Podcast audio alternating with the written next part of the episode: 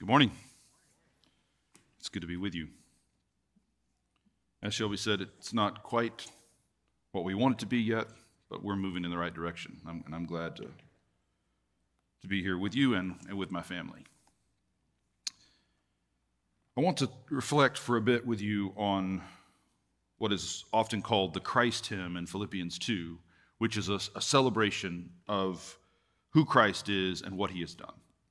And I think for us as Christians, one of the reasons we gather each week on the first day of the week to celebrate this communion, to pray together, to read scripture together, is to reorient ourselves to Christ as the one who is the source of our life and the goal of our life. That in him we find our beginning and our end. In him we find what it, what it means to move and have our being in God and to be what we're meant to be. He's, he reorients us week after week after week as we look to his life, look to the story of his life. And this hymn, I think, reveals the heart of the heart of the gospel for us. It, it cuts right to the quick of what it means for God to be in the flesh and what it means for us to be people of God, filled up with the life of God for the sake of the world. So let's look together at the Christ hymn, Philippians 2, this hymn comes in the context of Paul's encouragement to the Philippians about the way they should live. And it's, it's crucial that we remember this letter was written from prison. Now, Paul is in prison multiple times in his life, and this is, this is easy for us to dismiss, but it's worth remembering that Paul lives the kind of life that often ends up, ends him up in prison, and ultimately ends up with him being executed by the state by the Roman authorities. And whatever we mean by Christianity, if it doesn't have that edge to it, if it's lost that edge, then we've lost something essential. We've lost something necessary. If we don't understand why it is that Paul, and not only Paul, but many of the apostles, and of course Jesus himself, as we're about to see, their lives lead them into places of trouble. And ultimately, their lives are taken from them as they remain faithful to God and the people God has entrusted to them. So, with this letter written from prison, Paul says to the Philippians if there is any encouragement in Christ, any consolation from love, any sharing in the Spirit, any compassion and sympathy, make my joy complete. Be of the same mind, having the same love, being in full accord and of one mind. Now, we've all of us grown up in and around churches and communities where these terms are, are common references to, to encouragement and consolation and love and joy and unity. But I think it's crucial to remember that those, those words are meant to have heft. They're meant to carry weight. They're meant specifically to carry the weight of the cross, the weight of the life of Jesus. So Paul is, is instructing, again, from prison, he's instructing this, these Philippian Christians, and he's directing them back to the heart of the heart of all of this. What really matters when we, when we come down to the essence of it? What's at the heart of it all?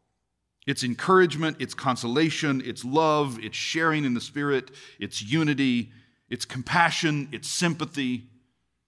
It's our lives being filled up with love for one another and those around us the same love that has been poured out on us in Christ from God. And then he instructs them do nothing from selfish ambition or conceit, but in humility regard others as better than yourselves. In humility, regard others as better than yourselves.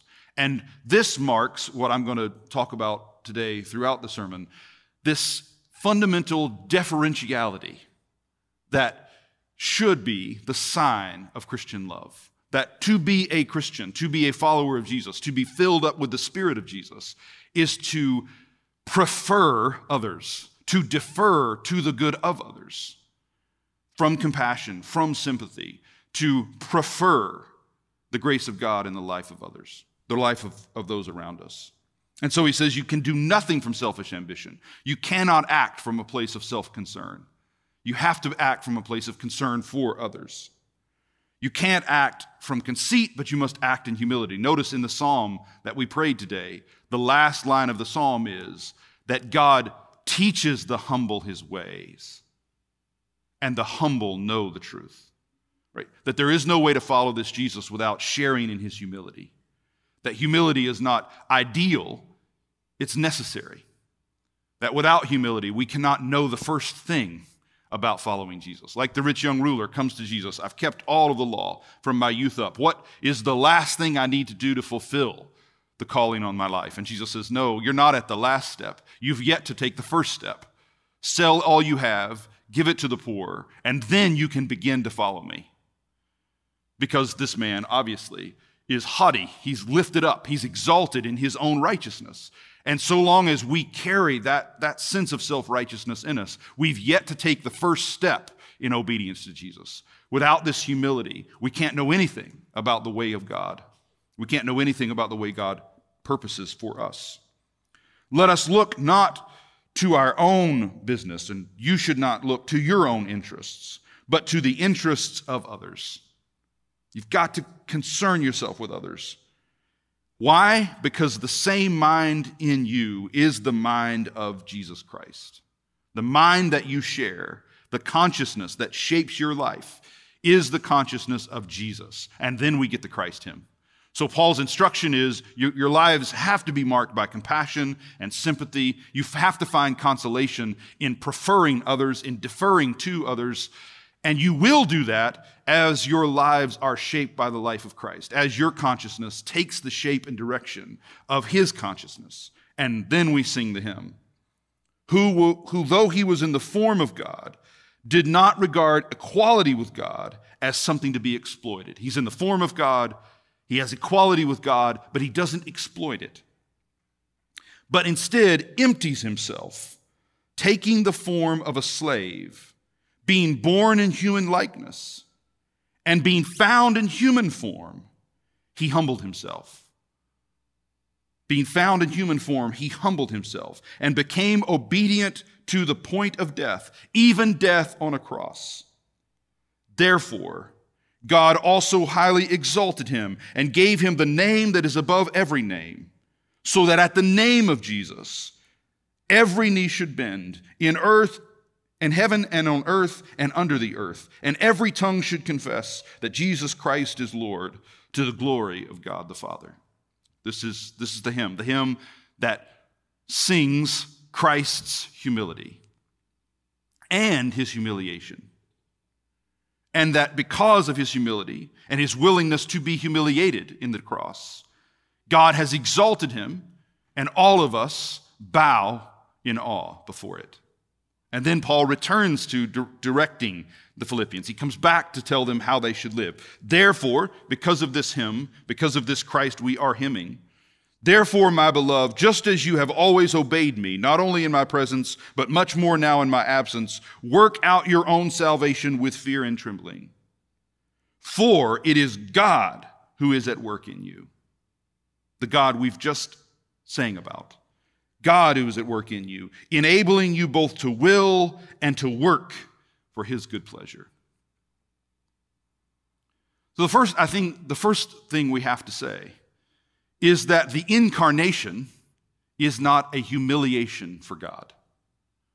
The incarnation, taking on flesh, is not a humiliation for God. We often sketch it in that way, don't we? We often sketch it as if the, the move from being God to being human is a move in which God is humiliated and yet is willing to be humiliated for us.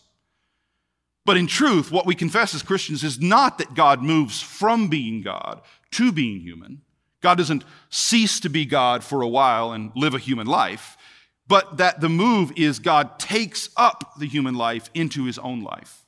So that Jesus does not cease to be God, but as God lives our life with us and for us.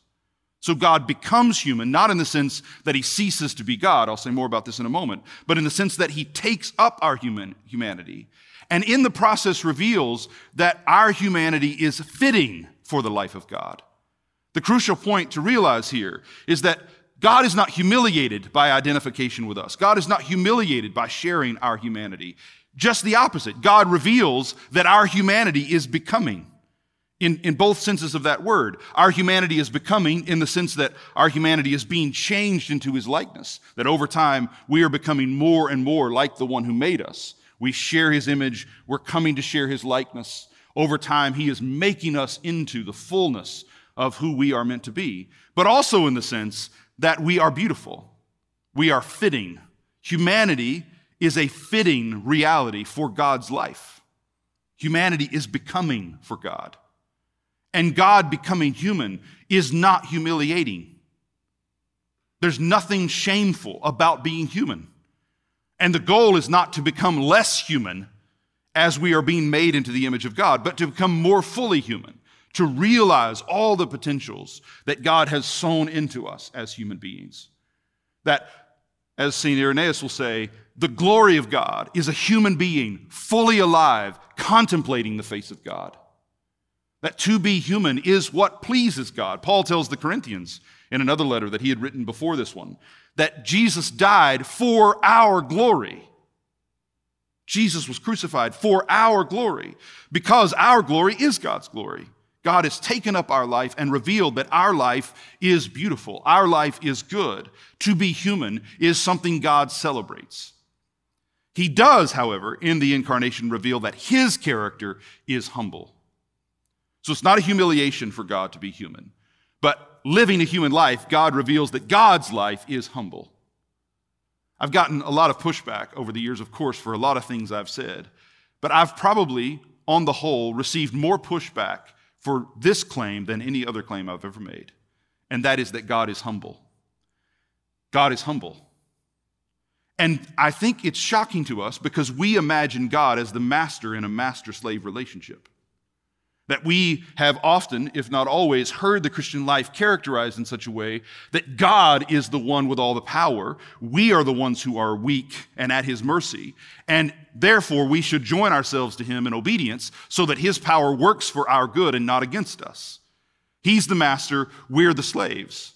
He's the one with the power, we're the ones who are at his mercy. And we are at his mercy, but we're not intimidated by his power. He gives us his power. God is humble and deferential. God prefers us.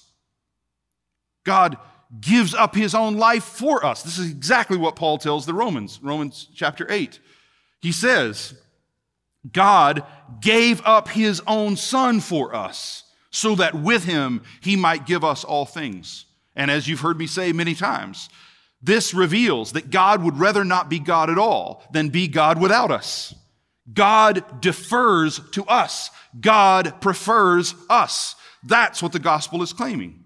That's what this hymn is celebrating.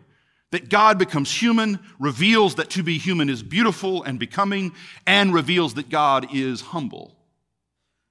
Just, just yesterday, I, a friend shared with me a, a, new book that's come out by a man named Frederick Bauerschmidt and it's on the love of God and the way of God. And Bauerschmidt, in that book, opens up with this reflection that I think is absolutely critical. He, a, he teaches theology. My kids, by the way, on the way to church today, I mentioned someone who was a professor, and they said, Oh, what's he a professor of? I said, Oh, theology. And they all booed. So, not everyone is impressed with being a professor of theology. I'm not a real doctor, right? But Emory did not. Yes, thank you, son. I appreciate it. But, but Bauerschmidt, who's a professor of theology, gets asked questions, as I do, a lot about Jesus and the Christian life. And he said that one of the questions he's gotten many times is, why did Jesus have to die? Why did Jesus have to die? And we know that this is a common question, and we can find this in the ancient world as well, where people who are encountering the Christian faith hear the story of Jesus. They see that the cross is our basic symbol. They hear it at our Eucharistic services. And so they ask, well, why did Jesus have to die? And Bauerschmidt says, which what I think is the old wisdom in the Christian church, it is the question is not, why did Jesus have to die? The question is, why, when God lives among us, does his life look like this? And why did we kill him for it? Because if you frame the question the first way, it sounds like God is the one who wants Jesus' death. But what God wants is Jesus' life, not Jesus' death. We took Jesus' life. And the question is, why does God want this kind of life, the life that Jesus lives, a life of hiddenness and intentional smallness, a life of deference and preferring others, a life of intercession and compassion, a life that's put on the line for the sake of those who are most vulnerable? Why does God want that kind of life? And why do we not want that kind of life? Herbert McCabe, who's one of my favorite theologians, you can all boo if you'd like, but one of my favorite theologians passed away a, few. thank you, thank you, son. I do have one fan here, and I'm, I'm grateful for it. But Herbert McCabe said, if you do not live with love, you will die. If you do live lovingly, they will kill you for it. This is the paradox of what it means to be human. If you don't live lovingly, you shrivel up. If you don't live from love, you lose your own humanity. But if you do live with love, there's something about the way the world is structured. You suffer for it. This is the story of the martyrs. This is the story of the saints. This is the story of the prophets. Whenever there is someone, a man or a woman or a child, who embodies love, they're met with resistance. And this is why Jesus said, You must love one another, love as I have loved you, John 17. The world will know you by your love. And we often quote that as a reference to attraction, right? That if we live lovingly together, people will be drawn to the love. But that's the opposite of what Jesus says. He says, You will be known by loving one another, and the world will hate you for it. Because there's something about the embodiment of the life of Jesus, the embodiment of the love of God, the, the embodiment of the humility of God, that the world systems hate. So we, it's crucial that we understand that to be human is becoming for God, but to be human is also threatening for the world. It, it brings a sense of intimidation to the systems in which we live. And so it's, it's important then to realize what's happening in Jesus taking on flesh. Often, when we make reference to this, this Christ hymn and we talk about the emptying, which of course most of you will have heard comes from the Greek kenosis, we often say that Jesus pours out his divine life so that he can live a human life. He, he empties himself of divinity so that his humanity becomes possible. And in that account, there's a kind of zero sum relationship, a basic competition between being God and being human. And so we, we offhandedly say things like, well, of course Jesus was perfect. He was God. Or, of course, he won in the temptations against the devil. He is God, after all. Of course, he remained faithful in Gethsemane. He's God, after all. And, and all of that thinking, however it takes place in our conversations, is driven by the idea that God is God and we are not. And there's this kind of unbridgeable gap between God and us. Which is true, except Christ has bridged that gap. He's the one who, as God, lives a fully human life. He's the one who, as a human being, lives the divine life. All at once, asleep in the boat, he is God asleep. Walking on the water, he is God walking on the water, and God as this human being walking on the water. Whether nursing at the breast of Mary or weeping in Gethsemane or dying on the cross, God is doing that humanly. This human being, Jesus, is doing it divinely. And so, what's happened in Jesus Christ is that there has been a, a wedding, an intermarriage, an intermingling of the divine and human, a, a matching up, an alignment of the divine and human. So that what's happening is not that he's ridding himself of his divinity in order to be human, but he's pouring his divinity into the human life. If you imagine two cups, one empty and one full of water, and I pour the one that's full of water into the one that had been empty, either my emphasis is on the fact that this cup is now empty, he emptied himself and therefore is no longer what he was, or I realize that God's life is infinite. There is no way for it to empty out. He can pour all of himself into you, and there's still all of himself left. He can pour all of himself into me, and there's still all of himself left. As Jesus empties himself, he's not becoming less of what he is, I'm becoming more like he is. So, what's happening in the incarnation is that God is filling up what it means to be a creature with what it is to be the creator. He's filling up our lives with his life. And so we must be marked by that. And this is why Paul tells the Philippians work out your own salvation because it is God in you working. We're able to work out our salvation because the life of God, the consciousness of Christ, the consolation of the Spirit is at work in us. The life of God in us is moving us toward the shape and the direction of the life we see in Jesus of Nazareth. We're coming to be like he is. And it's that that should awe us and overwhelm us. You notice in this, in this hymn, we're told that God has exalted him because he submitted even to humiliation. Becoming human wasn't humiliating. He reveals that God is humble. But being crucified was a humiliation. Submitting to death was a humiliation. And God is willing even to do that. And to reveal, therefore, that death and evil are at odds with the life of God. So God, who is humble, becomes human to reveal that humanity is becoming fitting, beautiful, and also submits to the humiliation of death in order to save us from it, trampling down death by death.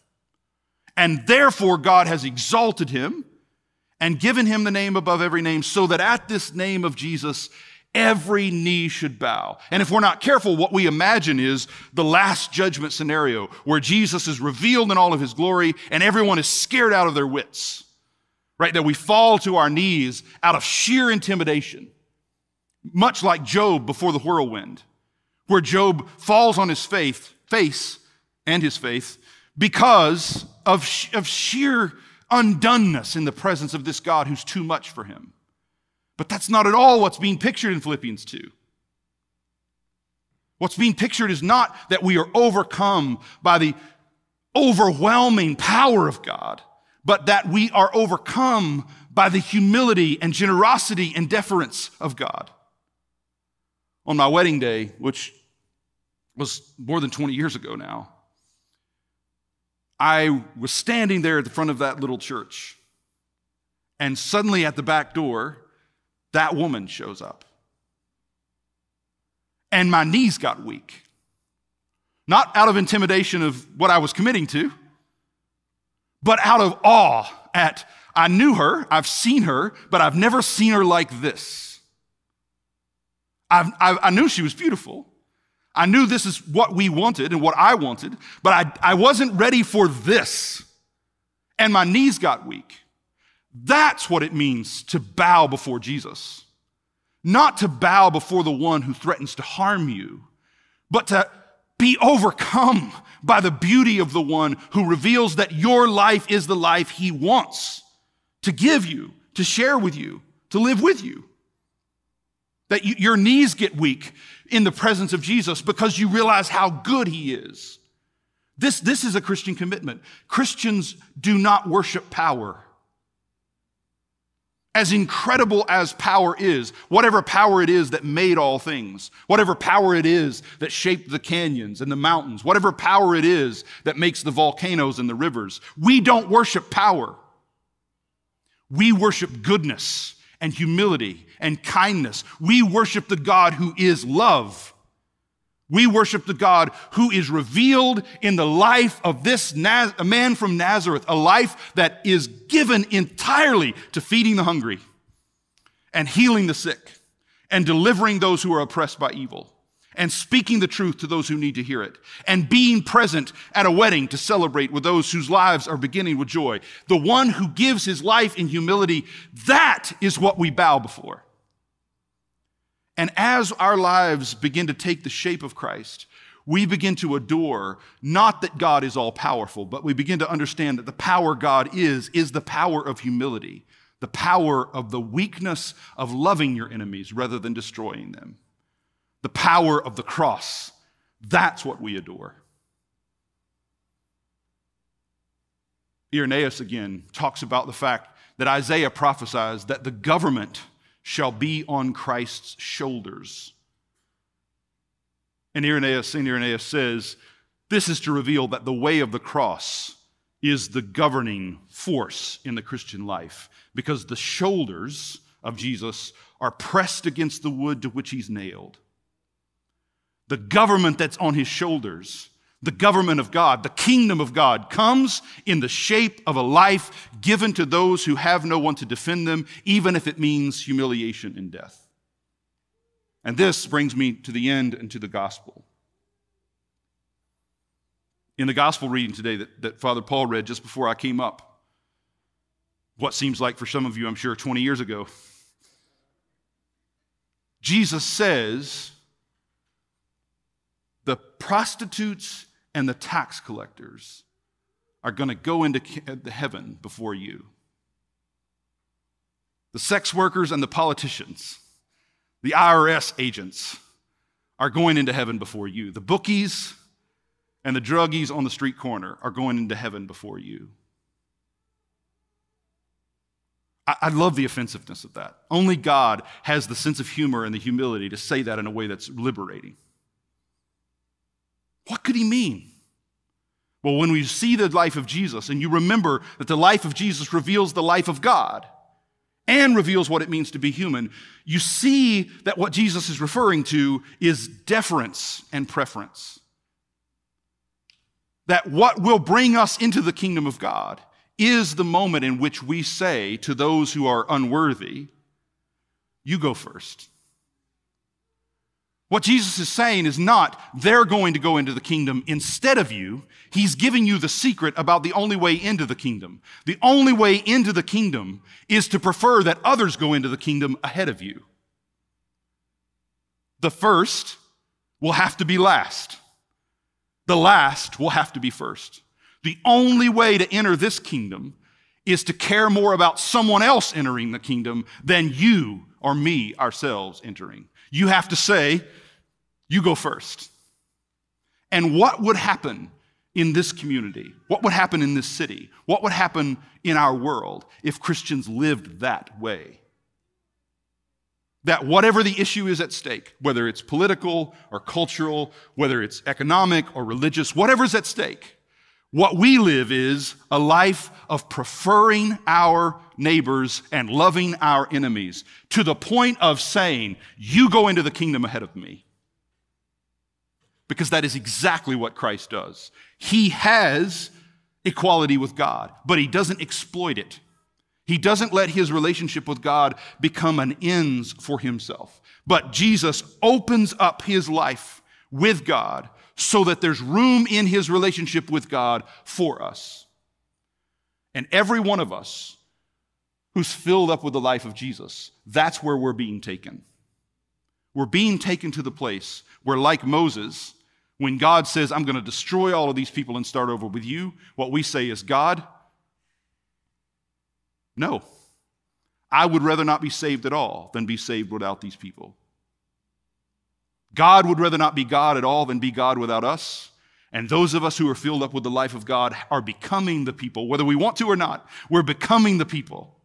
However long it takes, however hard it is, we're becoming the people who say to others, I would rather not be saved at all than be saved without you. We celebrate that the prostitutes and the tax collectors go in first because the only way to enter this kingdom is at the back of the line. Let us pray. God, I thank you for the glory of Jesus, the glory of a man who lives and dies in absolute deference to those around him who are in need. And God, I pray for us at Sanctuary, for all of us who are called by your name, that we will yield to that process. We will let you make us into the kind of people who celebrate the fact that we're not going first, who rejoice in the fact that we are at the back of the line, because that shows that we know the one who's even behind us and urging us to go in ahead first. I pray this in the name of Christ and by the power of the Spirit. Amen.